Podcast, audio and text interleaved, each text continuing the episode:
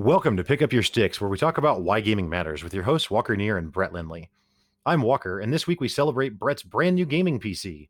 Brett's now had a chance to complete Doom Eternal and started the new sandbox M M O, Dual Universe.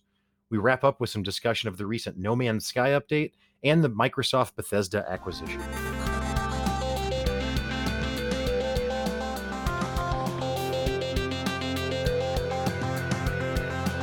So what's up, Brett? What's got you picking up your sticks this week? I have a new computer. Yay! Yay. It is yay. It is yeah. amazing. yeah. No, this is great, man. I was so excited when you decided to pull the trigger on that.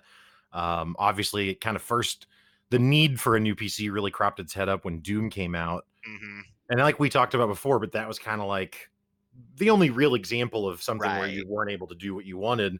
And then that started to crop up a bit more often. And uh, yeah, and I, totally up to you how much you want to go into it. I, but, you know, what what what are the what are the specs? What do you what do you got going on? Right, right. Um, so I did my own custom build. I went mostly fractal design for actually almost entirely fractal design for case and fans. I got some light up fans. Um, I did water cooling because I've never done that before, and I thought you still had to like pour like water or coolant into things, and they're all they have all in one units now. It literally just It was actually, I think, almost easier to install than the giant, like, eight-inch cube radiator that came with the, the C P U. I got a, a Ryzen seven something, something hundred. Not, like, the max, but, like, up in the threes. I don't know. More yeah. C P U than I needed. Nice. Uh, like, sixteen gigs of RAM. Uh, a two terabyte solid-state drive that is smaller than my RAM. It's, like, half the size of my RAM, so I don't even understand that. Like... why not just use it's still solid state? Why not just do solid state RAM? I don't know why we don't have two terabyte six of RAM out there too. Like, right? I'm not, yeah, yeah. I'm not that versed. I do, I'm not going right, right. to get question that. I'm sure it's access speeds or something. Somebody can correct me out there. But um, and then I wanted to get so I had sent my specs to you when I was ready to pull the trigger because I had the specs built out like six months ago when I was looking at buying the P C the first time, and uh. before vet bills and things got in the way. And so I sent them to you, and you had, I guess it was like that day or maybe the day before or something, that NVIDIA had uh, announced the release date for the thirty or the three thousand series cards, the thirty eighty uh, and stuff, uh, which was literally more than twice the video card than I, because I was looking at like the twenty eighty Ti originally. Like I was going to get like a stupid, which is like a thirteen hundred dollars, yeah. Yeah, like thirteen hundred dollars, fourteen hundred dollars video card. Um, and you were like, you may want to hold on this for like ten days. So I was like, all right.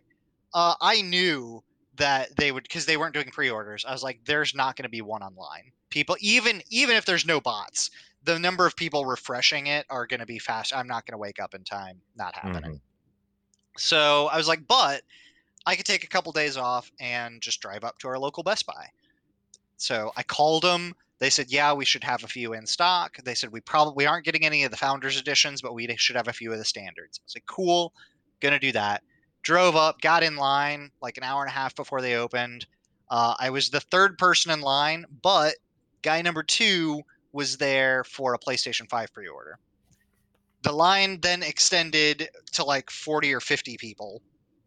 Most there for the card, uh, and like five minutes before opening, the guy comes out and is like, "Yeah, we don't have any in stock. For anybody looking for this card, none are in stock." Probably like four people walked away at that point. I would say so. I stayed in line because I had told myself, no matter what, I'm coming out of here with some kind of video card mm-hmm. because I had spent the weekend building the P C. I need to make sure that the parts all work. Because if I have to return something or exchange it or whatever, I just want to make sure it works. So I need some kind of video card because the, the C P U doesn't support onboard video. So, yeah, I would say that probably about four of the fifty people walked out of line. The rest of them, the doors opened. And I at this point, I'm not really rushing because I don't care. There were still probably ten people that like sped walked to the video card area and were all like peering in the case. And I'm like, so are you, I, I kind of saunter up and I'm like, are you, any of you actually buying a card? They're like, no. I'm like, okay, I am, so can you get out of the way, please? Because I'm, I need to finish my P C. I'm off the rest of the week. I need this card, like, now. So I picked up a card. The the thing is, like, so for one, I since I knew I was saving money on the Founders Edition or an older video card, uh, I ended up with a sixteen sixty Super, I think. I don't know. Nothing amazing, but it's not not bad. Um, yeah, no, I think that's a I I think that's a solid a solid pick. Um, th- the thing is, is that even though you didn't get the Founders Edition or or whatever, even though you didn't get the three thousand series card, it's still better that you didn't spend fourteen hundred dollars on a two thousand series oh, card. yeah, no, no, because that's, I mean, it's already obsolete. The not it's it's obsolete by price and by, like, it. The price is the biggest thing. I mean, because it's, I mean, a twenty series card would be better than the sixteen, but not for the price jump. Right. And if you plan to upgrade to the three thousand series at some point when they become yeah. more in stock, then it's it's totally pointless. So yeah, that, that's that's great. And the sixteen series is like, yeah, it's a pretty good card. It's it's it's pretty comparable to the ten eighty. Yeah. Um, except I think a little bit less video RAM. But yeah, it's it's gonna be solid as a holdover. You know what I mean? Right. For, well, and, and and the exchange, I used all the rest of that money to like get an actual gaming keyboard. I've been on a Microsoft piece of junk forever, so I have a nice mechanical keyboard now with lights. I have a nice gaming mouse with the, I did the Logitech uh, Hero Lightspeed with the charging pad, so it doesn't have a battery. I don't have to worry about that anymore. I got, and I got a twenty-seven inch four K monitor. Right. Uh, so like all of these things vast up. I mean, and as you had learned, I had done most of my gaming with my laptop monitor, regardless of the fact that I ran three monitors, because it was just the one in the middle. So and that was like, I think a seventeen, maybe a nineteen inch. Um, so this is a pretty huge step up just in monitor space. And I got a four hundred watt sound system, which is probably the thing that I am the happiest about, because I, without getting the card, I was like, if I can't have the video, I need the sound. Right. And I haven't had, I've been running laptop speakers or headset for everything. So now I've got an actual subwoofer. Very happy. I've been nice. Jamming. So yeah, man. That's awesome. Um, yeah, well, I, I was super excited, and I'm I'm excited to uh, to see what games you'll get into now. Uh, you know, not not immediately for sure. Right. Obviously, there's time, but I don't expect that you become me and start playing twenty games a week all of a sudden. Um, but yeah, I'm just interested to see what what it will bring, and maybe, I mean, the truth is is that your taste is still your taste, because right. it's not like you were before. Again, that was really kind of the impetus for this, was that you finally did land on a couple of games that you really wanted to play and couldn't. But it's not like before that you were finding things and being like, eh, I don't know if it would be visually rewarding enough or, or something. You know what right. I mean? No, so, I'm still probably going to play plenty of indie games. Um, yeah. It'd be interesting to go back to some games that had fluctuating requirements, like Kerbal, because I can just probably land ten times the amount of parts in Kerbal now. Right. Um, But yeah. we'll see. I'm still kind of holding out for Kerbal two on that one. I don't know, but my, my sandbox needs are being met elsewise right now. So I know we've said this on more than one episode, but in the very near future, we just have to do a Kerbal episode. We do. We really because do. I don't know when two is coming out, and it's yeah, it's probably going to be late twenty twenty-one. At and this while point. I don't have that much experience with Kerbal personally, I watched Chris Amaker, who came on our show a few months ago. Um, I've watched him play quite a bit of it, and then watched you and talked to you about it extensively. And it's just, I mean, man, talk about a, a really cool gaming experience. Like mm-hmm. it's just a wholly unique thing. Um, I mean, my old computer could run quite a bit. Sure. Like it, it wasn't a slouch, but it is, I think the biggest differences now really is like the monitor size and high definition, like a four K monitor running at like almost four thousand resolution. Like, even just like YouTube videos and things like that, I think more of the experience, and having music that's not running off my laptop speakers. And they, it had a decent like sound system, but they're just not huge speakers. And right. so now like playing music and watching YouTube is totally different. Like the, the sound makes a huge difference. Having the bass there, just there's, Uh, my wife came home that day and I was like, pick any song. And so she like talked about it, picked a song, and she was like, there's parts of that song I've never heard before. And I was like, yeah. Right. Yeah. Yeah. That's awesome. That's awesome. Uh, so what's the, what was the first thing that you dove into on it? And it better not be Terraria. So, as good as Terraria is, you know, you know, uh, Pong. Okay, you know, cool. had to had to do some four K, but no, yeah. I of course had to. I, I couldn't not get Doom first. Ah, yeah. I mean, Doom there Eternal. was yeah, Doom Eternal. So there's been a couple other games that I've wanted, but even though, I, and and to be clear, I wasn't really in an F P S space. Like right. I was, as I mentioned earlier, and we'll get into later. Uh, I was craving a sandbox game. And so I wanted to pick that up first, but I was like, I really have to just, I can't not get Doom Eternal. Right. I've wanted it. It, I wanted it. It's going to probably be the best showcase of what this P C can do. Um, if I want to push it to its limits and just see how good things, uh, you know, sound and video and giant monitor and everything else, I should probably just do that. So I did, and wow. Yeah, nice. Especially, especially like I blacked out my window because it was like two o'clock in the afternoon that I'm I'm getting it downloaded and running up. I blocked out my windows, shut the door, turned the bass all the way to max, opened up that game, and the combination of the amazing graphics and the amount of bass, like. It was good because my nervous anxiety flop sweats of trying to keep up playing Doom Eternal were actually air conditioned by this jet of cool air coming from under my desk from the subwoofer. That's funny. But it was, it was an overwhelming experience. Like it actually took me, I could only play for probably like forty-five minutes at a time just because of how much like how overstimulating it was. Like it's already an intense and fast paced game. And I am now on a giant monitor with a giant sound system. And it was just like, okay, okay. Roller coaster ride, like forty-five minutes on the same roller coaster. Got to get off for a minute and breathe. Yeah. Well, I mean like, you know, Doom twenty sixteen um, certainly is a, is a fast and frantic experience. But I didn't realize how much they could kind of step it up with, like, I didn't anticipate that, that it would be feel even that much more fast and frantic with Doom Eternal, yes. But it does. Yeah. I think that like Doom twenty sixteen is to Call of Duty what Doom Eternal is to Doom twenty sixteen. Like it's, it's, or the other way around, but that's that amount of step up in the complexity of movements that you can make.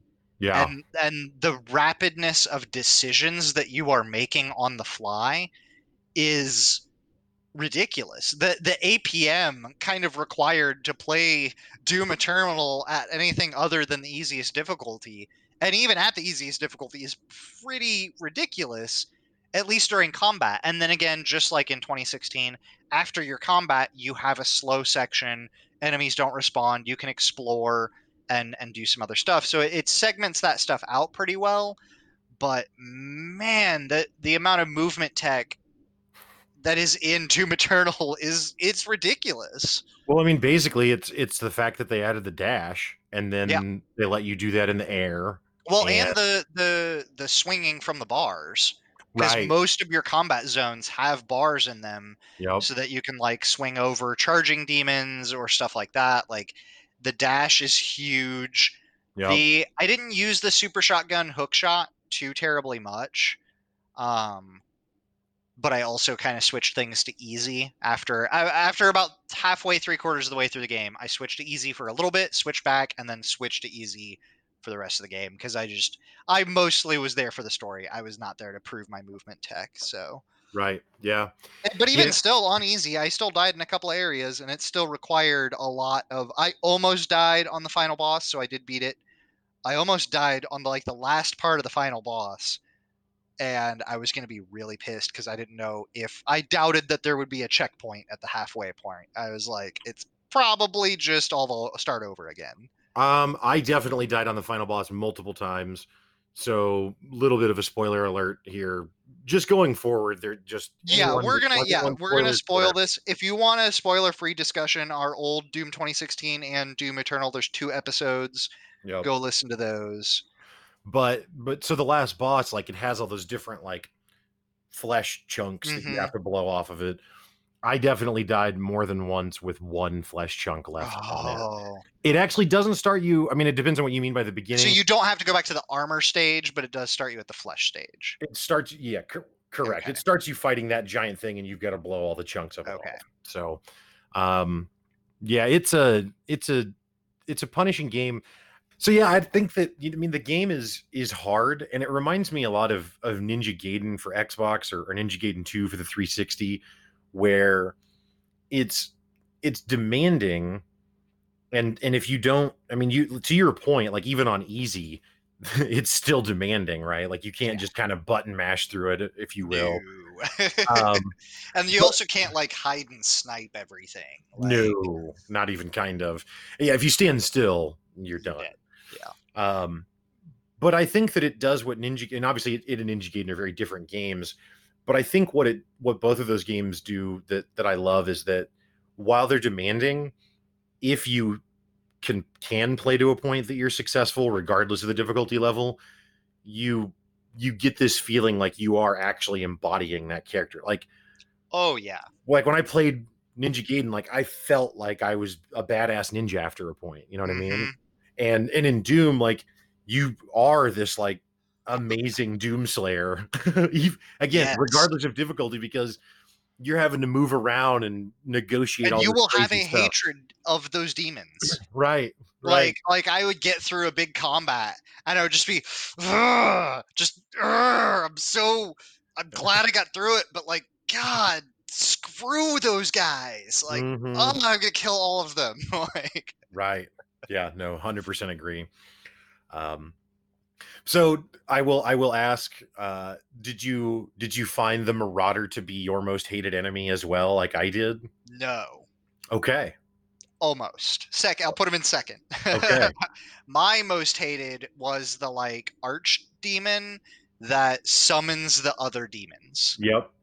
Yep. Um, because you just have to focus him, and right. he teleports. Yep. And can oftentimes, like, the first time you encounter him in that big Coliseum kind of room, he spawned in the same place the first four times that I that I tried to fight him. I probably fought that place a dozen times or more, and he started spawning in different places every time. And different other demons would spawn first as well. So I, I like, I had started a rhythm that I was trying to try different weapon combos and, like, what is the thing that stuns him the fastest and gets rid of him, and... Yeah, it, it. I probably spent like an hour plus there, just replaying the same that same part. And then any other time that I would see red demons, like it's one thing because because sometimes the, the so the buff totem would do the same thing that would buff yes. the demons and spawn them constantly. So when you see like the red halo glowing demon, you're like, I have to find and kill either a buff totem or this super demon archdevil or whatever, and nothing else matters because they will continue spawning. So yeah. it's like, don't waste your ammo. Don't waste your super shots. Don't waste your B F G. Like, just go for those things. And the buff totem, like at least, at least if you find it and then you die, you know where it is. But for the archdevil, like if you have extra lives or anything and you die, he's somewhere else now. And he also deals a large amount of damage to you.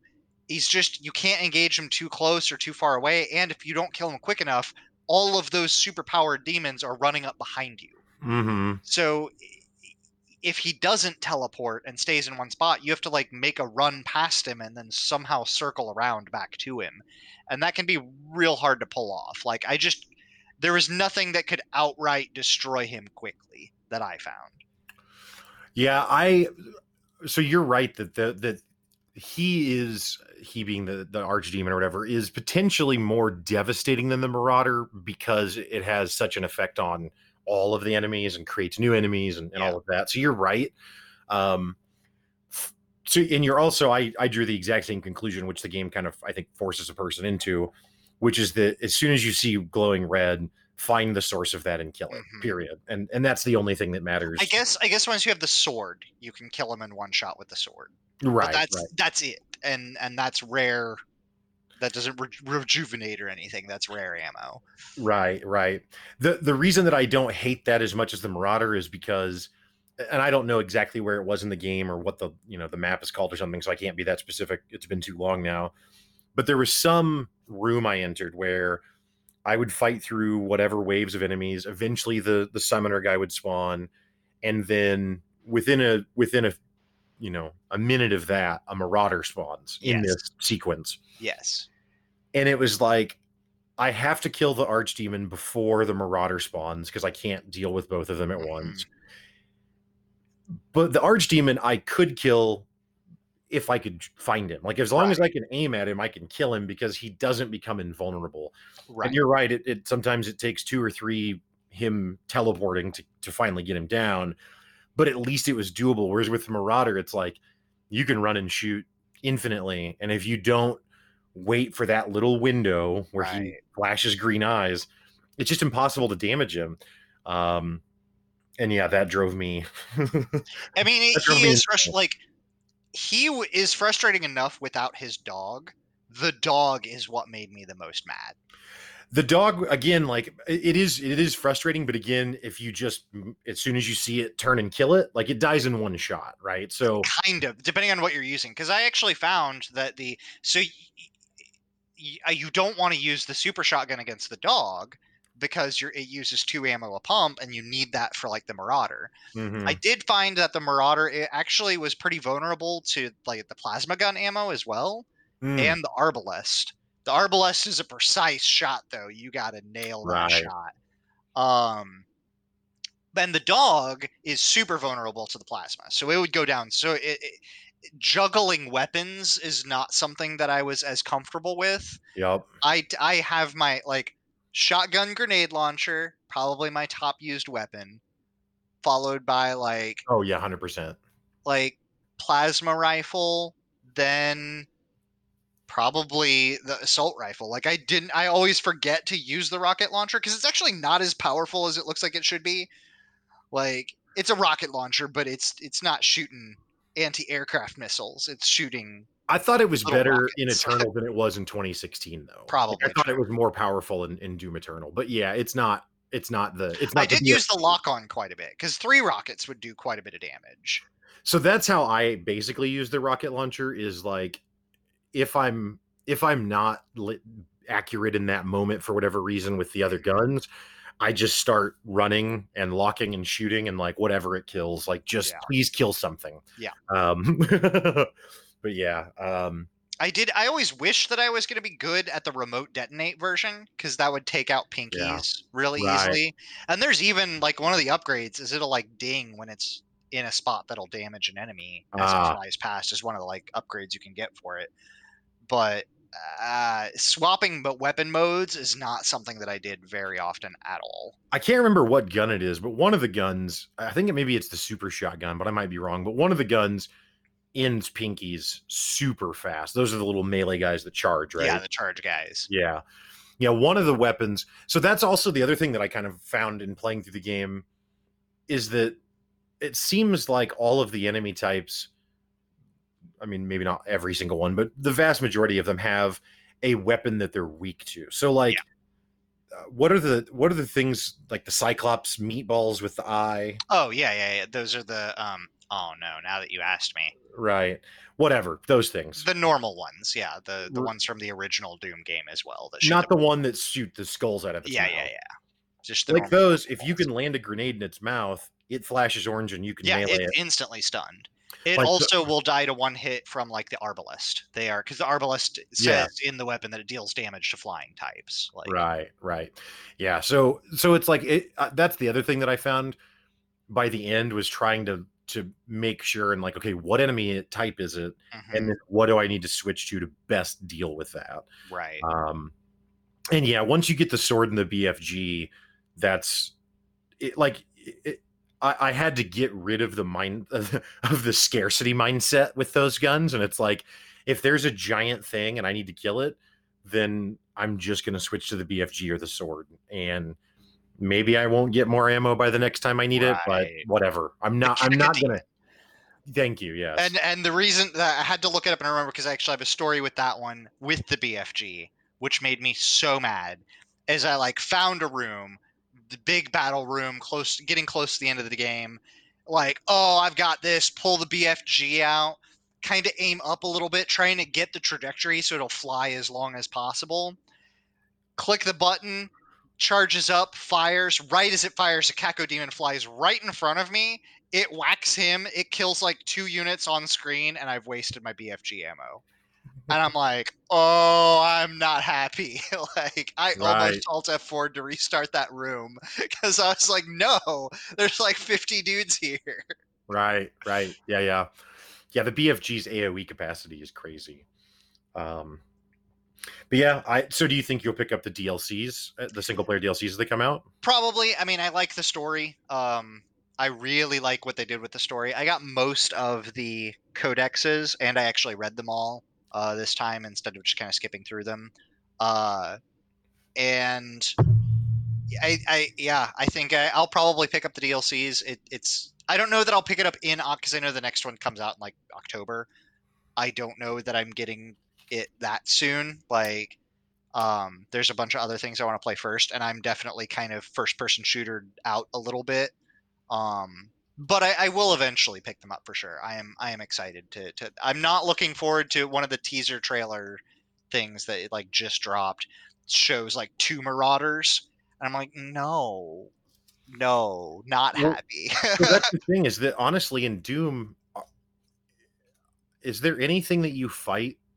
So in in Doom Eternal, like you you have boss fights, mm-hmm. except those bosses then just become enemies that you encounter on a regular mm-hmm. basis after that. Is there an example other than the last boss, which is the end of the game, where that's not true? I, I don't yes, think that, the okay. the gladiator, the Minotaur with the twin maces. Oh right. He, like, starts with the shield. And oh right. Okay. Yep. You're he's right. He's basically just a Marauder though, like because he flashes yeah. green in the same way and does kind yeah. of similar attack styles. So. Yeah. Uh, it, it's. I mean, it's two hours, so I haven't even sat through an entire rut, speed run of, of it. But I would highly recommend just just go and look on YouTube for a hundred percent uh Ultra Nightmare speed run. Yeah. And and again, I, I wouldn't. I mean, I didn't watch the whole two hours, but just click anywhere in the middle of it so that you're in the meat of the game. It's insane how good some people are. Oh, sure. At the, the game. There's so much more switching, and not just in the movement tech, but in the weapon tech, because I think that was the thing that I fumbled the most. So early in the game, even outside of Doom, almost all first-person shooters that have more than two weapons, two is shotgun. It's always the second gun you get. You get a pistol slash tiny gun, then you get a shotgun, then you get whatever. And in Doom Eternal, they threw away the pistol, and shotgun is now your default weapon, which is now one. And it threw off my entire weapon wheel, because I would hit two expecting shotgun, and I would get assault rifle. I would mm. hit, you know, like, it just, everything was off. And it, it really kind of messed with me for a while. But on top of that, just like, you have, and I wasn't good at using grenades in the first one, but in Doom Eternal, they're really good. Um, yeah. And now you have like the two grenades. I think there was maybe three in the original, but one of them was really pointless, and uh, original being twenty sixteen. And, but yeah, like all of those buttons are all kind of right next to each other between your super punch, your flamethrower, your grenade, your grenade swap button, your sword, and your chainsaw. And they're just all clustered right there. And so often I would try to select, like, I don't know, I in the heat of the moment, taking that second to think what button do I need to press is dead. Mm-hmm. Especially because it's usually when you're like low health that you need to do something. Right. And so like, oh, I'm out of ammo, I need the chainsaw. And then you like hit, pull the sword out. And like, sure, I killed that thing, but I'm still out of health. And now, now, and you just have to use it because you're there. Like, so it, the frantic swapping of things. But I, I would say that, yes, if you are, it's not too much. I mean, we're not talking like flight sim amount of buttons. It's, it, I think it's really just the intensity of gameplay that throws off that you can't calculate what your move is as well. It's so I mean it's not it's not the volume of buttons per se, but it's the all of the buttons. I mean, obviously you could change your hotkeys however you want, mm-hmm. but by default they're all in like a I mean it's it's like the, the first two rows of buttons. Yeah, it's all like index finger ten buttons, right? It's just really easy to get to hit the wrong button. Uh, and yeah, the, it it is very frantic and demanding, and so it's it's the speed at which, I mean, it's almost like it's it's not like StarCraft. StarCraft is still way harder, right? But it's almost kind of that like franticness where you're just mm-hmm. constantly having to you go. You have to hit the right button at the right time to do the the thing that you need to do, and it needs to be muscle memory. You can't think. Right. It's time thinking about it is time that you're dying. Right. So I could see a speed run being just. I, I would. Yeah, I will definitely be watching a, a couple of those because. Yeah, I could see it being, if you are proficient in it, I'm sure it's amazing. Like swapping your weapons to kill specters, like to, to swapping your grenade launcher, your your secondary like items, like swapping those to more useful things. And mm-hmm. oh, I'm sure it's just amazing to watch. I was terrible at it. But... yeah. It just takes practice. The the only thing that I feel like twenty sixteen and Doom Eternal missed on Uh, is the multiplayer, and, and it's different in the two games. In twenty sixteen, it's more of a Slayer or team deathmatch or deathmatch type environment, um, but it has weird things in the twenty sixteen version where there's like players can become a demon and then they're super powerful and it's just right. weird and imbalanced. And in this one is this weird asymmetrical thing where one person's the Slayer and then two people are demons, and I, it's fine. And, and I'm all for experimental modes and like yeah. Maybe maybe that mode sets the world on fire. It didn't, and I don't. I, I just wish that there was just a more standard me- mode. Even if they were like, you only get there's no freeze grenade. It's just the regular grenade, and, right? And even if they like limited it, so it's not the exact same Slayer from the single player, so it's more toned down. But you know, the whole the whole hashtag of our of our show, or the whole premise of our show here, is why gaming matters. And there's a lot of reasons it matters, but for, for a lot of people, the primary thing that gaming offers, and this is certainly true for me, is it offers a easy access social experience. Mm-hmm. And that's what multiplayer does. I mean, that's why battle royales continue to dominate, because they're mm-hmm. really easy social experiences to get in and out of. And I just, I feel like, I feel like Doom could be a lot more popular. It doesn't have to offer a battle royale. No. It's just something where friend, like, I would totally play a mode with you if we could. Yes. But it's yes. not fun to play the asymmetrical thing. No. Like I would be like, way. I don't see how, I mean, cause there's so many thoughts in my head right now. Like Doom two set the standard for multiplayer deathmatch for ages. Like it's what, it's what Unreal Tournament is based off of. It's what, you know, all of your, your deathmatch and team deathmatch modes are based off of that. I don't see why it would hurt Doom Eternal at all to include a standard deathmatch and a team deathmatch or capture the flag style mode. The, the the the most reasonable explanation I heard, not from the developer, but just from another person speculating that I was talking to about it one time, was is that because they have Quake Champions, and that is also made by Bethesda. Mm. And they don't want to compete with their own product. Well, it's just how much different would it really be? And right. so, yeah, exactly. They don't want to compete with it because but to me, it's like, yeah, but how popular is Quake Champions? Like, I mean, I don't know. Maybe, not very, but yeah, because uh, yeah, I, I, I would, I would probably, I would compete with my own product because there's a much higher, especially, especially off of the heels of Doom twenty sixteen. Right. You know, Doom Eternal is going to sell. Yeah. You know. Right. So. It, what if that replaces Quake? Okay, cool. Throw your microtransactions there. Throw your Doom skins there. And right. at least then, because there's already so much of the content in Doom Eternal that's almost not useful. Like avatars, skins, all the stuff, you never see it because you're in first person mode. At least online, you know, other people are going to see your space outfit or whatever. Right. Like, I just... I don't know. I don't know. I don't see what the downside really to it, because even if it even if it surpasses Quake, great.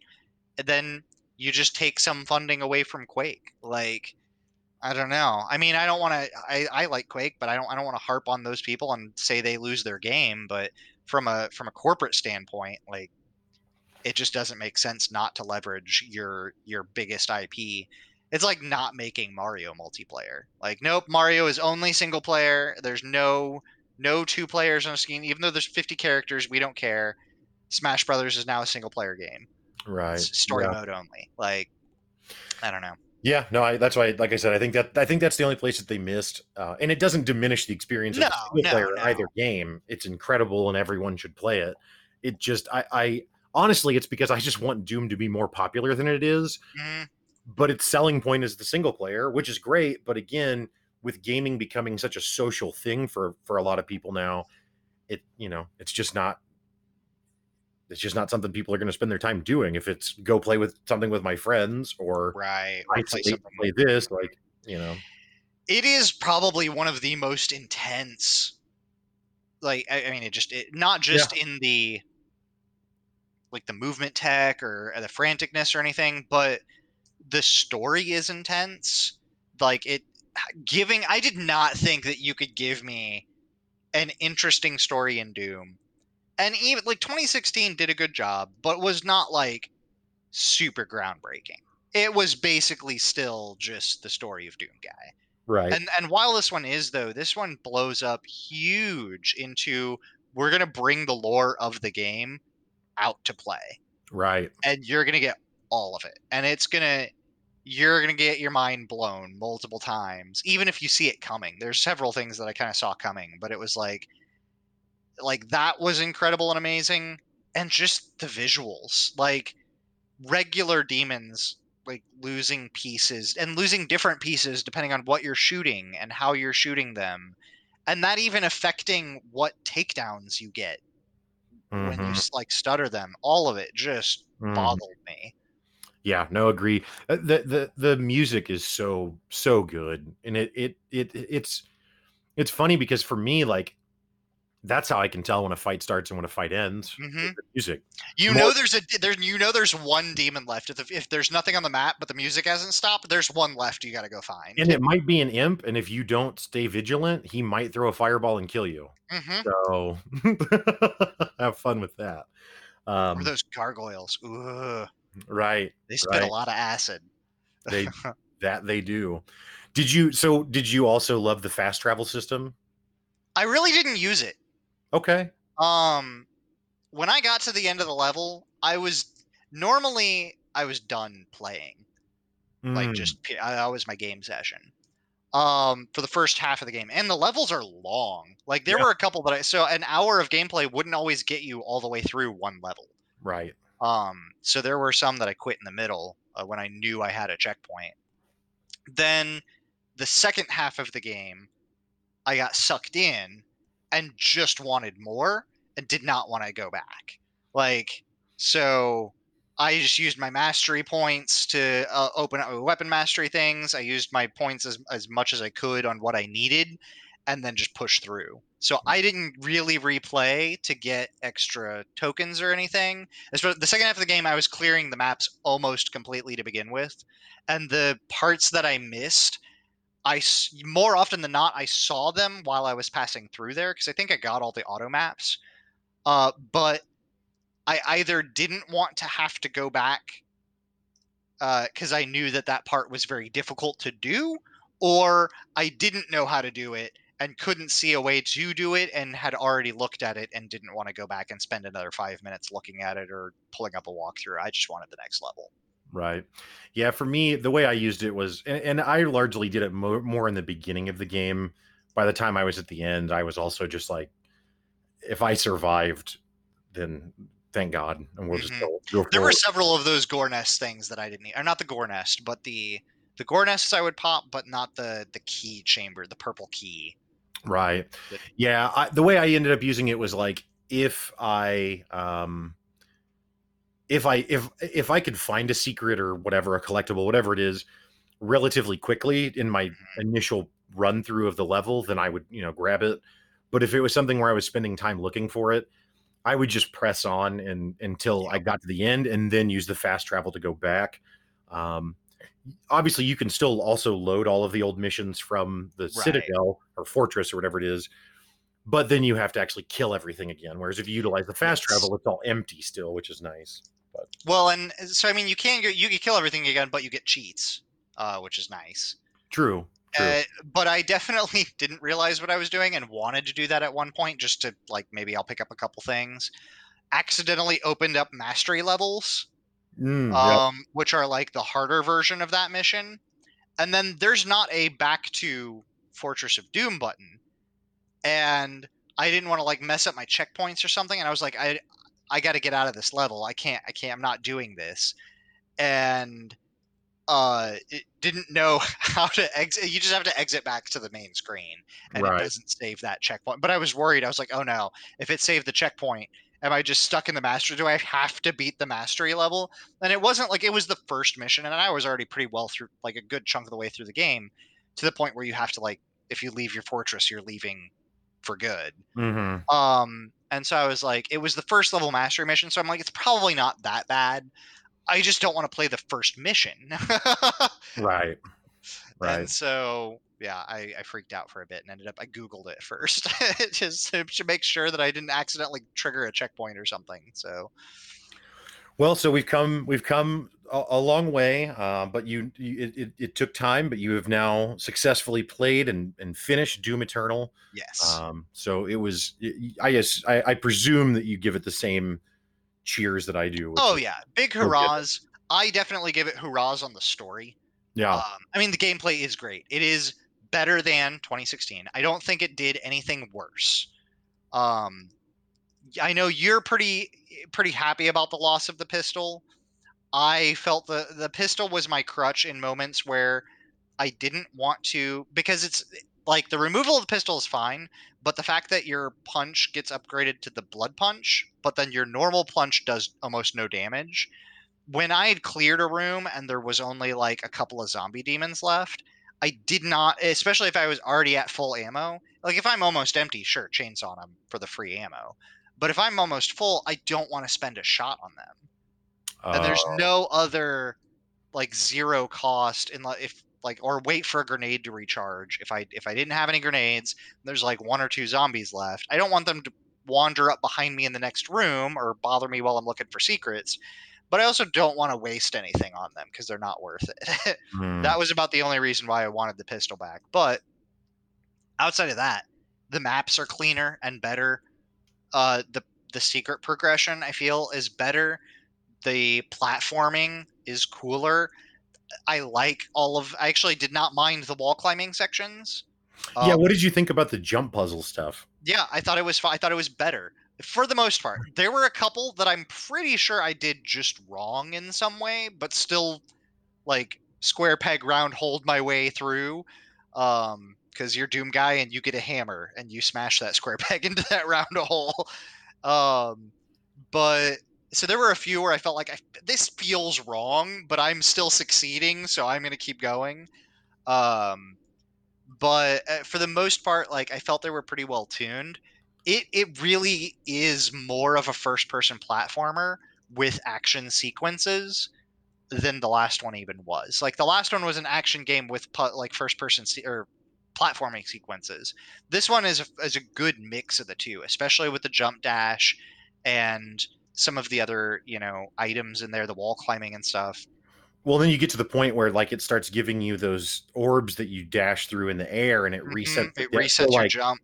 I mean, it. Th- there was some some times where I had to like sit and actually just like think about it for a minute to like understand what sequence of like it felt like playing a Ori and the Blind Forest or something, or you know? Even kind of a Zelda, because there's yeah. things where you have to.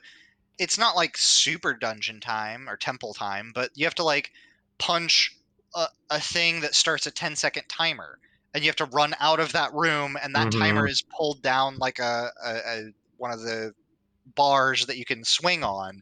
You swing on the bar, and if you don't get there in time, the bar raises out of your reach. Mm-hmm. You swing on the bar, then you have to shoot a switch in midair to open a grate that only stays open, and then you have to dash through because it only stays open like a second. So some of the and some of those you could see beforehand, and others you had to like go around a blind corner. Right. So you like swing two or three times around a blind corner, and then you're in midair, or with the the coffins that drop out when you hold on to them for more than a second. You just have to go right and hope that there's something there that you can jump or dash to.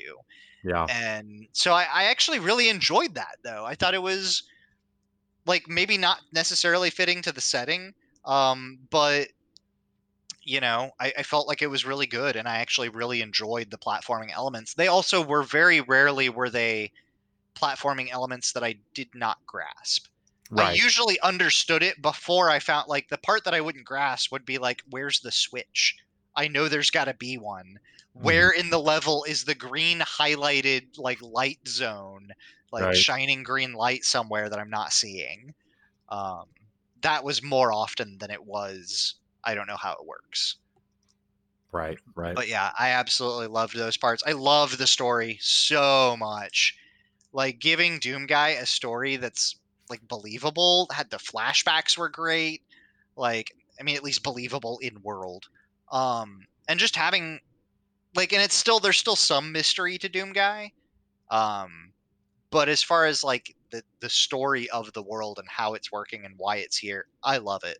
I love every yeah. minute of it. Yeah, agree. I think it's great. I'm uh, I'm I'm definitely going to pick up the D L Cs, and I'm excited to see what they continue to do with that, which is, as we said in the other episodes where we've talked about it, shocking, because after Doom three, I was like, well, that's a dead franchise. Yeah. And, uh, oh, yeah. And not. And now no, not. No, not at all. Not at all. So uh, you said that, you know, obviously you played first person shooter. I mean, you within a week, you were you got through Doom Eternal. So yeah. despite quote unquote not being that into it, you were. Um, I wasn't doing enough to jump it down to easy, and I was not into it enough to like hardcore it and be mastery time. Sure, sure. So, um, but anyway, you had said that you kind of wanted had a kind of a sandbox itch. So what have you been doing to scratch that? Yeah, so I won't spend too long on this because I'm actually not terribly far into it, but I have picked up a sandbox M M O. Hey. Oh! Um, I you picked up an M M O first this time. Yeah, oh, I did. I win. Yeah, yeah. Um, I'm sure we'll get to your WoW mention shortly, but your word's not mine. Go on, go on. Um, I picked up Dual Universe. Mm. Um, so independent game. It's been in development for like six years, and they had kind of an exclusive alpha period. Uh, I think they were a Kickstarter fund, maybe. Mm-hmm. And now they're in open beta. Uh, so twenty bucks got me a three month sub. It is a monthly subscription. It's not on Steam or Epic or anything like that. You have to do it through their website. Uh, but they're fun. They're secured through like Xala. So I already had an account there. Um, but it's a sandbox M M O, and single I would server. say single server. I would say it's equal parts, uh, Eve, um, Space Engineers, and crap, not Event Horizon, but it starts with an E. Hmm. Uh, not No Man's Sky? It's kind of feels No Man's Sky to a to a little bit. I, I don't like that comparison, mostly because I don't like No Man's Sky. Um, yeah, well, I think, and at least from my understanding, which I've not played it, but I've looked at stuff on it, and and I think the No Man's Sky thing, at least maybe the biggest hook is our comparison between the two is that there's no loading screen between going from yeah. planet to space, right? Like it's yeah, all so there's none like, of that in, in Dual Universe. There isn't animals on planets yet. Right. So yeah. there's it's all player content. Well, um, and it's not designed it's not intended that you're gonna explore billions of planets or whatever. No, like, yeah. There's like like nine or twelve games or sorry, not games, like planets. Um and then the, each of them have a couple few moons. So Right, right. So, are, so in this game, you are, a la Space Engineers, like mining your own resources? Mm-hmm. So, okay. It's got some pretty extensive tutorials. There's about, uh, I think, and they're not even, that's not even on everything. Tutorials do not cover everything in the game, but it covers a lot of the basics. And I think that that is about two to three hours worth of tutorials. So you don't have to do them all at once. Um, and if you know what you're doing, you could skip it, but it's actually, it gives you like skill points and money for completing them. So it's pretty good to do them, even if you think you know what you're doing. Um, and there's a lot to learn outside of them, but it, uh, you're mining your own resources. And actually, I think it's a good place to start. You mine your own resources. You build everything in the game is player made down to the components to make those things. So you have to make your screws and metal plates and everything. And Space Engineers is like maybe ten percent of the amount of crafting that you can do or compared to. So like I, what I mean is there's probably a hundred times more crafting in uh, Dual Universe than there is in Space Engineers. When you say more crafting, do you mean like items to craft? Items to craft, machines to craft with, ways to break things down, um, factories. Like if you want a factory that can make one of everything, it is a massive factory. Mm. Like it may take up like almost a kilometer of space. Like it is huge how big this factory, and it'll be multiple floors. Like it is the number of items that you can craft and how you go about crafting them is just ridiculous.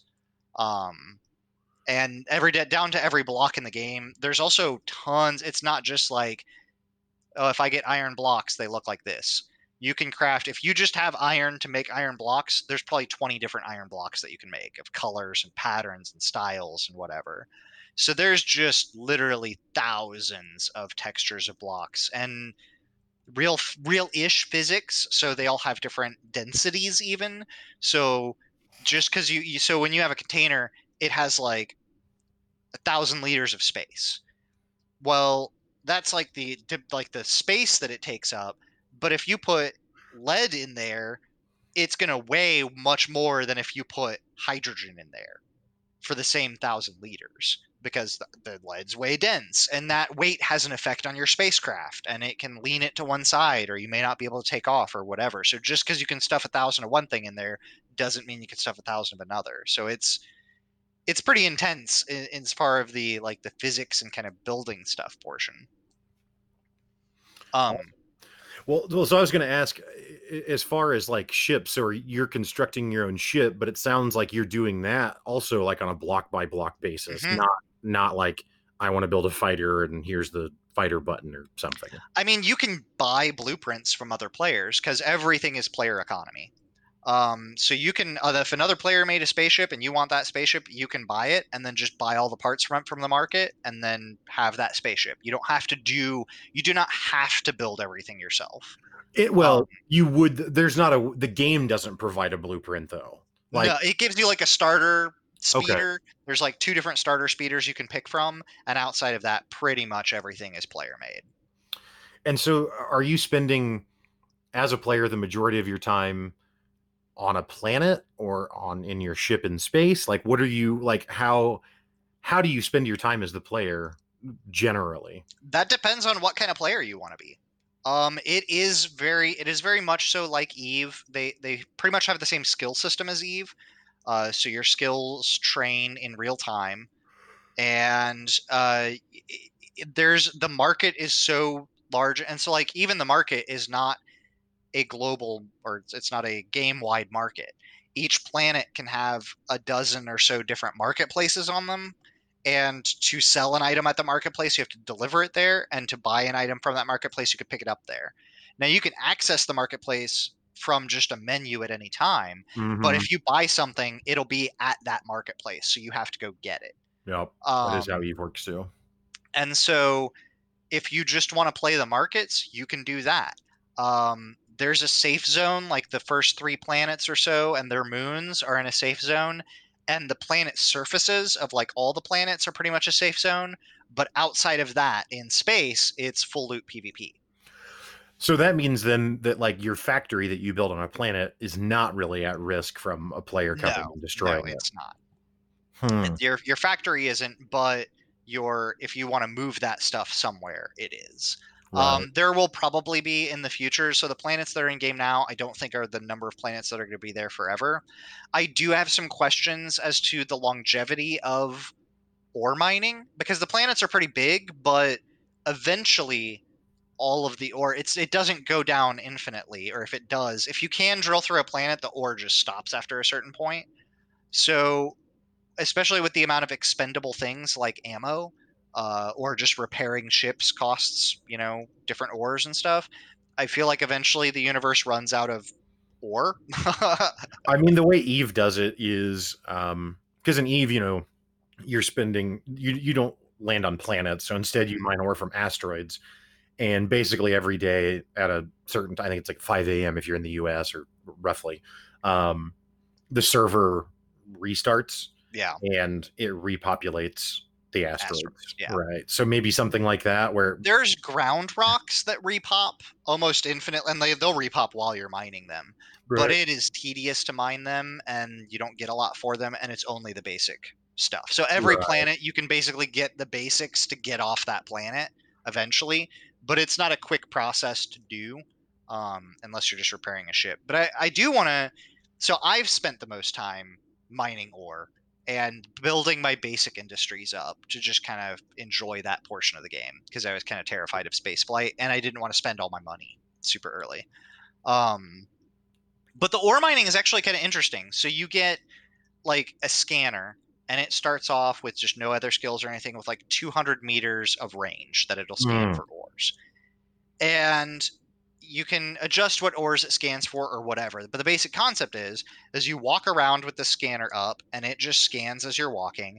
And as soon as it finds something, it puts a blip on the graph.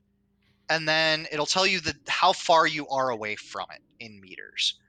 So once you have a blip, it's a good idea to like mark the ground with like, you can put down some voxels on the ground or something, just plop a, a sphere of whatever down, and then start move, pick a direction and start moving in that direction. So start going north and maybe run and see, it'll show you, well, it's basically a hot or cold game, and it has a graph. It build instead of that one dot, it builds a graph. So if I start and I find something and I move north and it goes off the graph, then I go back to my start zone and I move south. And maybe it shows a very slow trend down, or maybe even a trend even. It's out at two hundred meters. So I know that south is not getting me any closer, or may barely be getting me closer. So I'll move east and west. And if one of those moves a sharp line down where suddenly I'm one hundred meters away and I've only walked twenty meters, I know I've gotten way closer to that deposit and it's not very far underground. Mm-hmm. So then you have to do this until it flatlines, and that probably means it's either above you or below you. So if you're on the surface, you got to start digging down, and then maybe you dig down fifty or one hundred meters and it starts kind of tapering off, flatten out the ground, and once again do a north, south, east, west kind of check. And so you're playing this hot or cold game, and eventually you, when you get within like, there's a short range scanner, which is the same thing, but for like fifty meters max range. And once you're within that area, once you're within like thirty meters or so, you have a hand tool that will make like radio static when you swipe over the direction that it is. So to really narrow in the exact direction that it is, you can only do that from like thirty-five, forty meters out, which is still pretty far, because I have I've definitely circled a piece of ore trying to figure out where it was. But the hand scanner will like really narrow you in, and then when you go to it, you're there. And mining it is not like, you can mine huge chunks of it at once. Like you can mine massive veins all in one click. Oh, okay. Um, it won't mine the whole thing, but you're you're mining. It's not like mining a basketball size of stuff. Right. You can just click and hold, and it'll expand your thing out to be like the size of a small house, and then you let go, and it just takes that whole thing in. So it kind of, it removes the tediousness. Like, I'll just compare it to Minecraft, the easiest one. But in Minecraft, I mean, the reason I don't play Minecraft, honestly, is because I cannot spend another moment digging dirt in a grid looking for diamonds. Like, right. I, I can't, because there's not a way to know where they are. So you mm-hmm. have to just guess infinitely. And that gets real tedious real fast. Yes. Um, so it sounds like they've built in a mechanic to kind of circumvent that, that also acts as its own game of sorts. Yeah, it's its own mini, because especially once you're underground and you don't have that freedom of movement, say you get that first ore, well, now there's more rare ores that are even deeper. And so now you've got to figure out like what you're going to focus on, what you want to go after. And the only thing that I don't like about it is that, unlike Minecraft, especially at least in my area, is all snow, and it's all the same snow. So it's all white. And you don't have anything that's easily placeable other than terrain to mark your location. So like, if I want to know, especially once I've got, maybe I've got this one ore, now I've got several ways to go back up. And I know that there was some other ore that I started to see further back up. I need to make sure to close off the tunnel that I was just in to know not to go back in there anymore. Mm. Because you can't, like in Minecraft, I'd put torches on the left, means I'm going towards something. which means if I turn around, so long as I keep torches on my right, my base is in sight. That's my monic. That's how I do it. And in this game, there's nothing like that that you can just plop, plop on a wall constantly. You can plop structures into the game, but there you can only have so many of them, like four mm. or five to begin with, and they're expensive uh, to put like a marker down for them. You could pick them back up, but still, you can't put a hundred of them down to mark your location. Mm-hmm. So it, it would probably be helpful if I mined a different color of dirt, so that I could occasionally like use that to keep my location like mm. marked with. Um, but even still, it's not like a quick button, like just a T for torch button or whatever. Mm. Uh, it takes some time to do that. But yeah, once you're underground, it's not, you aren't making a grid, uh, but it can still take you a while because the hot or cold game is, it doesn't tell you if it's above you or below you or what direction. It just says you're closer or you're further away. So it can be a little bit weird, but it's definitely at least more reliable. You know if you're getting... Yeah, well, and it's actually engaging because you're actually, like, trying to read the meter and figure out, and, like, you're thinking. Whereas yeah, Minecraft... is the graph moving? Are you just barely getting closer to it? So you're not really... Maybe you shouldn't be digging straight. Maybe you should be digging down in that in that direction. Or if you dig down in that direction, are you... moving away from it really slowly because you were actually just to the left of you or whatever. So it, it, it's still not like a perfect enough system that it makes it unnecessary to like have to just drill straight towards something. Uh, it is still engaging. It is still kind of interesting to do. Um, but it's also not like so far off that it's a useless thing. I think it's a good mix. I think the hot or cold game is fun. Yeah. Yeah. That's cool. That's cool. Um, so have you engaged in any PvP at all yet? No. So okay. I have not left. So the, the planets that I have been to, one other moon and one other planet, I definitely, so I landed on the other moon, my first, my first flight into space and first landing on another moon and even return back to base, all successful, no problems, did it just fine. Uh, but that moon was maybe about four minutes away from where I was, and I flew pretty slow just to make sure I didn't bork anything. But the planet that was in the safe zone that I went to uh, was about maybe a five or ten minute flight, all told, and I definitely did not slow down enough before I hit the atmosphere and the gravity well, and then got pulled into the planet and did not have, just not comfortable flying enough to like have know when to like tilt around, how to hit the atmosphere, whatever. Right. Definitely bounced off the, the surface of the planet moving pretty fast, and uh, had to repair a good maybe quarter of my ship or so, um, which meant I had to, because I left it empty to get there.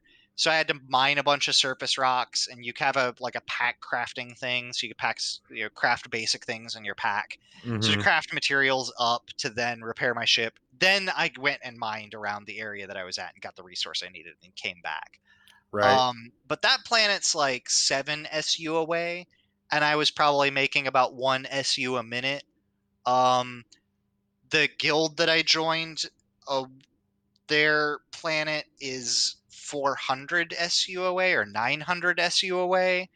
I roughly calculated it would take me at comfortable speed about five hours of live flight to get there. Uh, at full tilt boogie, I might be able to make it in about almost two. So the distances can be very vast, and everything outside of the like five minutes flight time is PvP. Now, I've read there's not a huge amount of it. I've read that some people are very successful at camping trade routes. Um, so I don't know. I mean, is there, is, is it intended that you're using a warp mechanic? Because it, there is warp drives. There are warp drives. Five hours. Yeah, no, there are warp drives. Um, but they are very expensive to make, very difficult to get to. And their fuel is very expensive to make. And very like, so my guild even said, like, we're not going to warp jump you back to your home base. Like, if you come out here, you're on your own. Or if you do want warps, I, I don't know how far one warp cell takes you. One warp cell is like fifteen thousand credits. Um, and for comparison, like, one unit of ore, like tier one ore, probably sells for like seven credits. Uh, or at least one unit of atmospheric fuel I know sells for seven credits. Um, so right. fifteen thousand credits versus seven credits. Right. Like, they're like, you could pay your way back if you want, but like, we're not just going to fly you back and forth. Right. Um, so I don't know how much it costs. I, maybe it costs like four warp cells to get home. So maybe sixty thousand credits, but that's, that's still a pretty good chunk of change. Um, and I'm not going to be making that really quickly. So, right. Right. Yeah. It just seems like there has to be some intended way for you to travel more quickly, because again, the vast majority of players are not going to spend five hours just watching. Well, no, a lot of times you're not going to, you're not going to fly that distance in five hours though. The planets are all kind of stair-stepped or staggered. So you're going to be flying different routes between them for trade markets and things like that.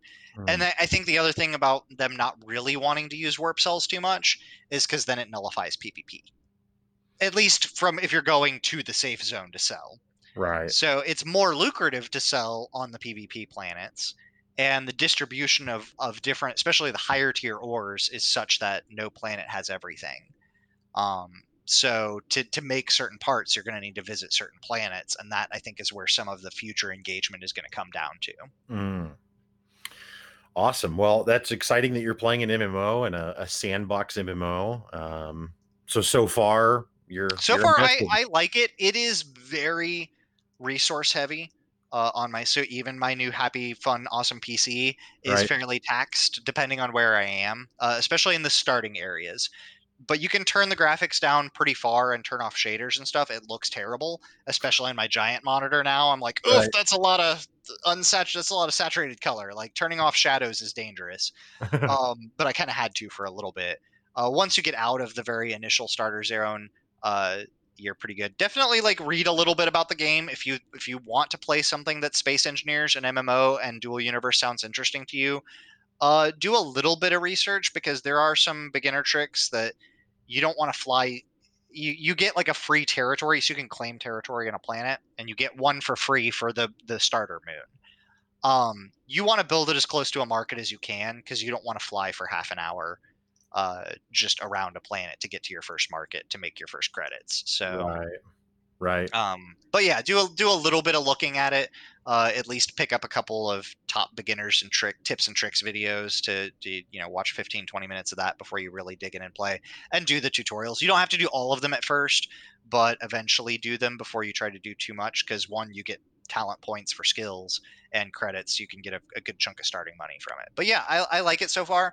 I have not done too much of the building yet. It looks like the building can get pretty intense. There's, it's not just square voxels. You can smooth them. Um, so you can make very smooth shapes, and you can make thin lines and stuff like that. But some of it requires kind of what they, one of the users has dubbed voxelmancy, um, which requires a little bit more effort than should be required to do some of the things that you can do. Um, but you can do them. So I, I'm looking at possibly getting into some of that later. Uh, you can get very small voxels. You can get a voxel down basically the size of a pixel. Um, so you can draw very fine lines and stuff with that. Um, and you can, of course, make very giant things. The the building is a lot smoother, too. You can lay down slabs and walls and things like that very quickly and easily. Uh, so I see a lot of future usability in it. Um, I... It's a it's a hard line for me right now between just trying to mass up massive amounts of ore and not wanting to spend it frivolously on blocks. Right. And like, well, like if I sell just the, the raw ores or refine these materials, I can make big giant space engines and, you know, have an actual cargo hauler. And I'm looking at so that so to round out and finish this, the two things that I'm going for. Um, one, I'm actually kind of looking at playing the economy. Um, 'cause it looks like you can be fairly lucrative even in just your starter area by finding items that other people aren't making a lot of or are selling very cheaply, um, that you can then buy up large amounts of and take just a few, like ten minutes over and sell them for quadruple the cost. Um, it looks like there's a lot of that. If you spend the time, 'cause there's just so many items, you can find something that somebody needs that somebody mm-hmm. else is selling cheap. Um, so that kind of seems fun. And uh, I'm also specializing my talents into repair. Uh, and I'm thinking about offering like a triple A service where if you crash a big giant freighter into the ground and you need materials to repair it, well, I can repair things really fast with high-grade materials, and I can craft those things really fast and get more of them, because a lot of the skills allow you to get more of an item when you refine it or whatever. The skill depth in the game is huge, to the point where, like, you can't even just be a... Like, you can, but you can't be like, I am the guy that builds all the ships. Because somebody that's specialized into radars may give that radar a hundred percent additional scanning range and a hundred additional additional percent hit points when they put it down. Mm. So you'll, but maybe you build the ship to give it most of the things extra hit points because you have, you know, voxel H P. But then you'll have this guy in your clan come over and take off your radar and put it back on, mm. or take off your engines and put them back on. So everything from getting more of an item when you when you're the person to start the factory, to having a factory work better when you're the person that puts down the factory. So you may have one person build it and put it down, and somebody else put the recipe in it and start it, because all of those talents are all affected differently. I don't know. There's probably a thousand different skills. It's, it's hmm. ridiculous. That's awesome. But yeah, I want to do a triple A service, or at least be able to make scrap very cheaply so that when I sell it, I can get more profit. So. Right. That's awesome. Yeah. Yeah. It's, it, it's cool when games um, build in synergies like that for people to have dependency on one another. So that, I mean, on the one hand, yeah, it'd be cool if you could be the guy that makes all the ships, but, and certainly if you're just going to be playing alone, then that's more And ideal. It's totally doable. It's, it is totally doable to solo the game. Don't feel like you, everyone says you kind of have to be in a corporation, and I'm not going to say that you don't need to be in a corporation, but if you go solo, it is a grind. Uh, you will set up a crafting queue of eight hours, and then you're just you're done, because if you don't have enough storage space, you have to use your pack to craft those things, which means you have to stay within range of your storage unit. So you're not going to leave the planet and go mine somewhere else until you get set up enough. Then you, as you get automation, more and more automation in, you can be more and more solo, but that ramp up time is not an order of days. It's an order of maybe a week or two. Yeah. And I mean, obviously I haven't played this game, so I am not speaking from any sort of experience or expertise with this specific game, but generally my experience with sandbox M M Os is like, is it literally possible to play by yourself? Like, yeah, but unless you just plan on playing in the starter area where it's safe, it's actually just not, because you are going to encounter groups of people who yeah. are just going to roll you. And yeah. maybe you have all this stuff amassed, but if it took you three months to amass it and someone wipes it and takes it from you. Right. And you don't have a backup ship, and you spawn back on your planet and your ship is crashed three planets over, an hour's worth of flight time from where you are. If you don't have a backup ship built and ready to go get that, and if that one crashes, right. Like you're just, whereas in a, in a guild, you could be like, hey, crash my ship. One of your, one of the other people could be like, cool, hop in the passenger seat of this one. Like a gunner seat, a single gunner. Cause so that's kind of a cool thing too, that encourages the PvP is for bigger ships. A gunner seat can only have so many guns cooked to it. And so you need multiple gunner seats in a large vessel so that multiple people are operating different weapons while one person is piloting it. Yeah. That's um, cool. But each that's gunner seat can take thirty-six to ninety-six hours to craft for one right. chair. So you need a giant factory that's crafting more than one seat at a time to outfit something like that, which you're going to get a lot faster or more available in a guild, even a small guild, than you are in uh, single, you know, solo mode. Yeah, I mean, ultimately the games all come down to uh, a, a war of attrition, and yeah. you just can't compete if you're if you're alone uh, right. with a with a group. But I think I think you can be in multiple guilds at the same time. That's cool. So, but if the if they're at war with each other, you could cause problems for yourself. So right, right. I think I'm not a hundred percent on that, but it seemed like because it seemed like there were a couple of guilds that were just about like exploration and mapping, and they they were like, you're open to join other guilds while in this one. So I thought I read something about that. I haven't tested it to to see too much, so I don't know. Guild Wars two has that mechanic where you can be in multiple guilds, and you, you choose one that's like the one you represent or something, but you have access to the others. So, right. Um, so that's cool. Well, anything else that you've been playing on the new on the new rig? Not yet. Uh, I have a couple things queued up, but I think I'll just save those for later. Dual Universe, so I've, I beat Doom, and Dual Universe is taking up a lot of my time. Nice. Um, that, and honestly, just kind of watching videos in H D. like, yeah, just enjoying the screen real estate, yeah, right? Yeah. Because yeah, we have a we have a halfway decent T V, but it's pretty old, and it's not like a it's not H D. It's not well, it's seven twenty p. It's old. It's old H D. But, right. yeah. H D before H D M I. Yeah, um, and and definitely before four K. So four K videos is is pretty. Right. Right. Yeah. Well, something that I had actually read, um, maybe just today. It might have been yesterday. I don't know, but we'll just say recently because it's not yeah. like the episode comes out. We're not, yeah, we're not coming out this week. So, well, even even if we were, it's not today. So that's fair. Yeah. Yeah. Whatever. Anyway, recently I read um, No Man's Sky actually doing another enormous update, mm, mm-hmm, um, mm-hmm. where they're actually adding weather patterns to the yep. planets, which there's already weather effects on in No Man's Sky, but like tornadoes and extreme well, weather. And, and beyond that, beyond the extremeness of it, it's also like right now in No Man's Sky, if you're on a planet and acid rain comes, right. the acid rain is everywhere at once, mm-hmm. and they're actually introducing it to where it'll actually be patterns that like shift and move around the planet. Oh, wow. So yep. you could run away from the rainy part and, and get out, you know, away from it or whatever. Um, and then uh, probably six months ago, I, I might be wrong on the time, but sometime earlier this year, they came out with an update that introduced like the ability to have like organic ships where you, mm-hmm. you like grow them. And so they look, you know, all alien-y or whatever. Right. I just, I don't like, I'm, I, as much as I will continue to rail against the U I, which I'll probably try it again at some point to see, cause I don't, I don't like read all their patch notes. So maybe right. they've updated it.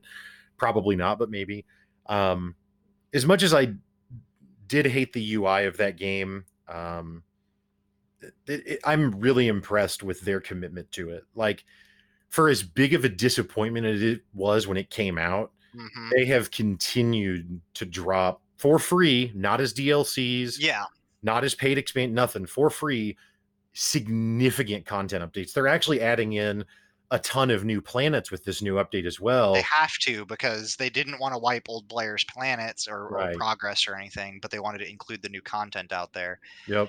I, I mean, I read it and man, I'm, I have such a hard time with this because they are offering this content for free. They have been pushing development on it.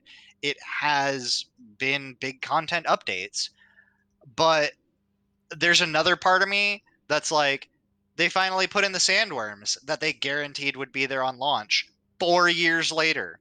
Yeah. On the one hand, kudos for them for finally getting them there. I think it's just my saltiness and spite for their launch hype still outweighs my want to play that game. Yeah, it's it's so interesting to see how hyped that game got. Like, I mean, I had friends that that not only are not like avid gamers, but like I have two friends that are scientists in real life, but their time is spent doing school. Like they don't play game. Like this right. the, the one girl I'm thinking of, in fact, this year in two thousand twenty, she started playing Diablo three on a PlayStation three and was just mind blown because she's never played. I mean, the last R P G she played was Dragon Quest on the N E S. Right. So to her, it's just like Diablo three is just like, wow. Holy cow. Right. Like this is endless. It's an infinite game for her. Right. Mm-hmm. But, but so my point just being that that's her context of as a gamer, right. like very, very, you know, far away from it. And and she, I remember when No Man's Sky was coming out because it was getting press in non-gaming media. Yes, it was getting and, everywhere. And I remember going to breakfast with her and and and her husband one time, and uh, and and they were like, "So, do you know anything about this No Man's Sky game? Can you tell us about it?" And I was like, "I mean, I guess." And but, but the point just being that like its hype extended beyond. I mean, like Spore is another classic example right. of like yeah. way too much hype and not enough delivery. But it wasn't really popular outside of gaming circles. You know what yeah, I mean? Yeah, I guess like, not. Not in the way that No Man's not in the, Sky not in the way. That, yeah, definitely not in the way. I don't think and anybody, anything else has been. But. Part of that is because gaming wasn't as prevalent as it right. is when No Man's Sky comes out. Um, but yeah, it. I mean, I, I, and I don't say this as like a, it's not a told you so, because I've been burned infinite times on game launches. For me, it's M M Os that, that right. I want to be cool that suck. But like with No Man's Sky, I didn't really get hyped about it because I thought the tech that they were talking about sounded really cool with the procedurally generated planets and creatures and whatever. Mm-hmm. But I was always like, but I don't know what you do. And they never right. did find that. And that was no. kind of the problem of the game. Was- well, it was for me, like, the story was there, and there was a point, like, get to the center of the universe kind of thing. Yeah. Or galaxy or whatever. But for me, the frustration was like, man, if you say this is actual in-game footage, it better freaking be actual in-game footage. Right. Like, right. yeah. Oh, do not show me stuff that is not actually in the game. And yeah. so much of it wasn't. Like, it wasn't just a little bit. It wasn't just one thing that, like, oh, we cut that at the very end because right. it, it didn't work out. Like, it was so much of the game wasn't in the game. And that yeah. was... Uh, yeah. Yeah, I don't, and to be clear, I don't mean that it was unjustified, people's backlash to it. Um, I it would be, I think it would be different if I had never played it and we're just playing it today for the first time. I think it'd be a pretty all right game. Yeah, I would, I would. Well, and that was kind of my experience with it because I didn't come into it until summer of twenty eighteen, probably. So it was out for a couple of years. Um, for me, it was really just the U I that I could not get yeah. past. And when I went to play it most recently, I also, and this is, I mean, this is the reason that I, because I looked long and hard at Dual Universe because I was like, man, Brett's actually playing an M M O. I maybe I should try it because I could play an M M O with Brett, which is never on the table. But it's like, man, I just, I, I just am still, and I blame Ark more than any other game, more yeah. than Minecraft even. Like, I am just so burned out on mining resources. Like, as soon as I start clicking something to mine resources, it just drains I mean, my it- soul. You don't have to. So like, and in fact, in the guild that I'm in, they actually recommend, unless we do a big mining op where everybody goes mining, uh, they say, please don't mine. Yeah. Because so you can, you can also build like big radar dishes that you can put on a ship that'll scan an entire hex, and a mm-hmm. hex is a pretty big area, and it'll tell you what ores are in that hex. It won't tell you where or how deep or anything. There's charts that you can find the depth of, but It, it just so that way, if you're looking for a specific rare resource, you could kind of hop, and it takes fifteen minutes for each hex. But because ever outside of the starter area, if you the, the real tiny starter area, if you claim something, or you don't have to claim it to mine it.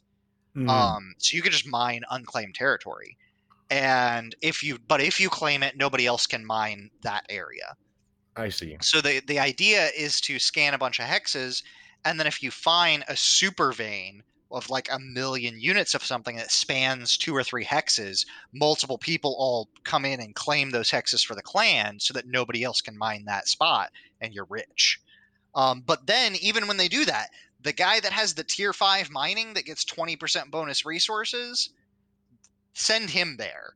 Right. And everybody else, like, so if you wanted to join and you just wanted to play Factorio, like I, I would say that it's kind of along the lines of like Satisfactory of, or Infinifactory. Which one's the one? Satisfactory. Infin- okay. Yeah. Infinifactory is the smaller puzzle game. It's like a puzzle it. game, really. Yeah, yeah. Yeah. It's a lot more like Satisfactory with the industry. Uh, and, and like, so you could have a character that just did figuring out how, what do we need to make next? What should we focus on? Like right. my end goal is I need a ship that has these engines and these parts. What industry stuff do we need to get there? Do we like, I want a bunch of carbon fiber because I want, again, to kind of resume my Nod-esque style building. Mm. So I need carbon fiber everything. So I need a chemical industry. We got to focus on plastics and, and we need lots of carbon. So, it, you know, I would go out and mine the carbon, and I would need somebody to set up the industry and be crafting the pieces. Like, okay, my ship is going to need a bigger cargo bay. I'm going to need more engines. And that would actually free me up because, like, right now, I have to stay on my planet, at least for certain things, if I want to craft them quickly. Mm. Um, it's either that or I leave my planet and I'm at half crafting speed because I just don't have the container access. Right. So they, there's there's room for that type of stuff. Right. Um, right. So it's yeah. still still out there. Yeah, yeah, for sure. Uh, my point was just in No Man's Sky when I jumped out of the, the ship or whatever and shoot a red crystal on the oh, ground yeah. with my laser gun. Oh. I'm like, I just, I just don't care. I'm over it. Uh, but I, but I, I feel like No Man's Sky backlash aside, especially if you know if you if you didn't buy it then and, and weren't in into that, like I feel like there's a lot of really cool stuff that they're doing with that game. I think there is. And there's I, like and giant I, mech robots now too. Like, yeah, and I feel like I'm like I don't know, like I feel like I want to like it more than I do when I play it. If that makes mm-hmm. any sense. I'm no, I'm in the same boat. Like I, I'm kind of like yeah, I want a big mech robot, but like even the combat right. in that game is kind of lackluster. So what am I gonna do with it? Like right, right, yeah, yeah. No, yeah. I would I would agree with that. I would also say that like unlike. It, Unlike No Man's Sky, flying in Dual Universe is very much so. You can hit the ground at high speed. You can get your ship turned over, and like you can. There's a tool to like flip it right side back up, and the smaller ships don't take a lot of. I I crashed pretty hard, and it just reads the items out. It doesn't like delete them, mm. so you don't have to replace that voxel or anything. You just have to repair it. Um, so.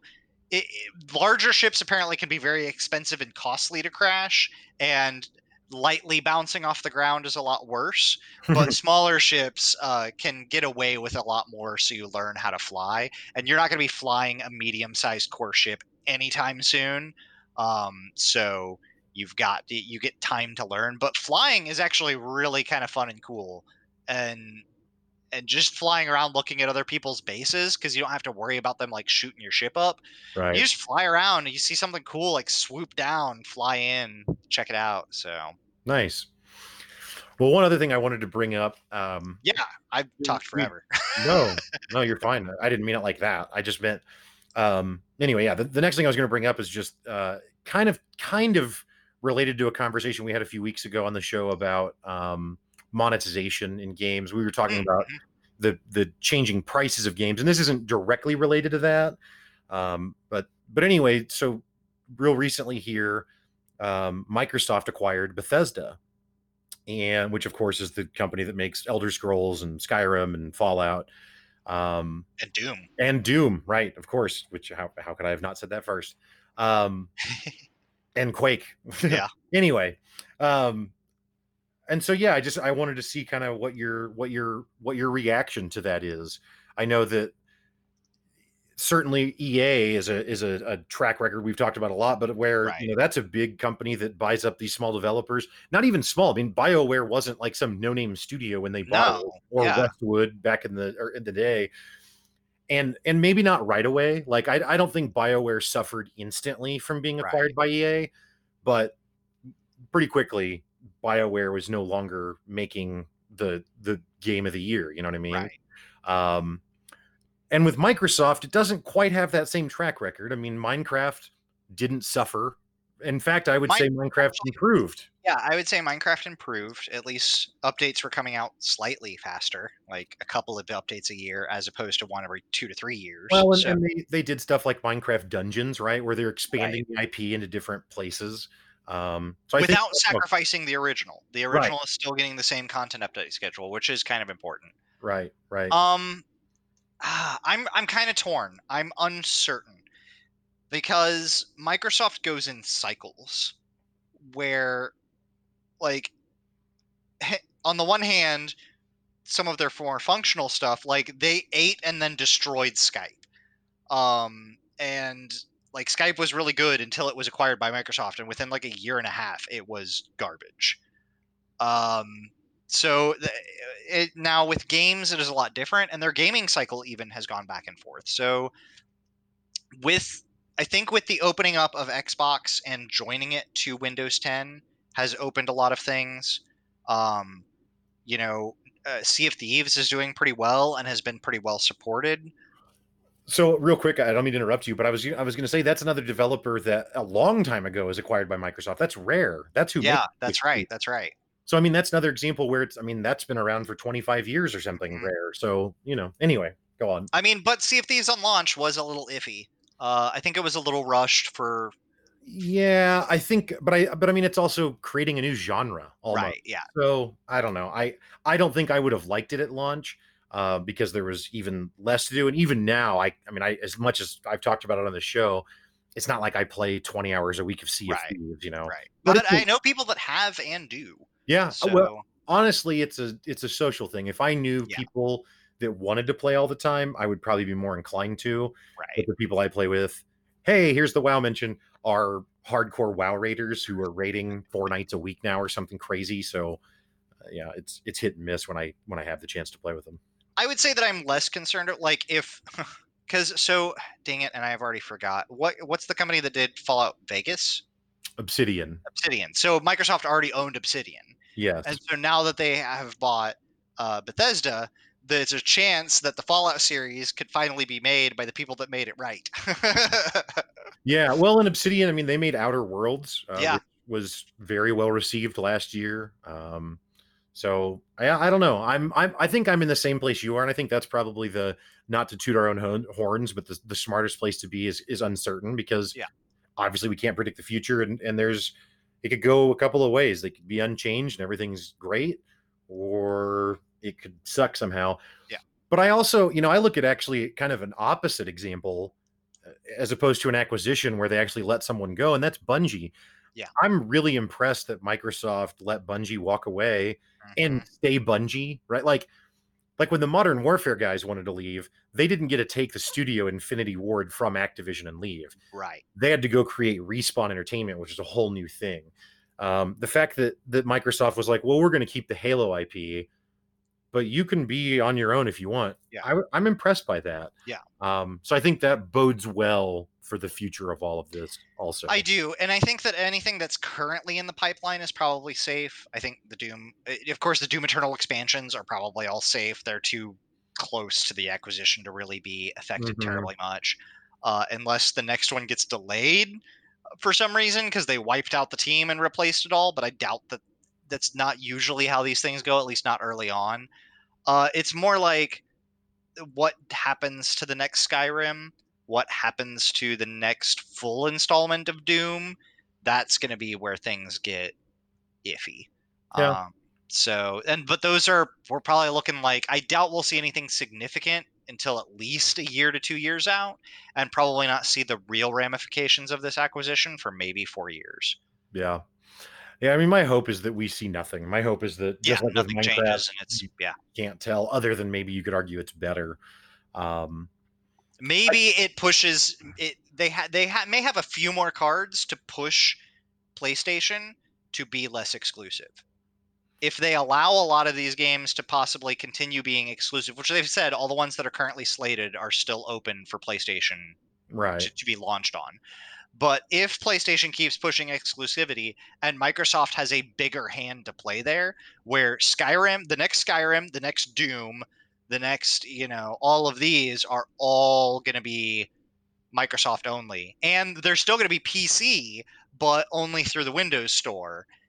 And that could push a hand pretty hard. But we'll the see. Thing is, though, is that I, I mean, I, like, I don't have a problem with exclusive content for consoles, because if they don't have that, why would anyone ever buy a console? Like, that, yeah, but that's the point. Let's get rid of consoles. No.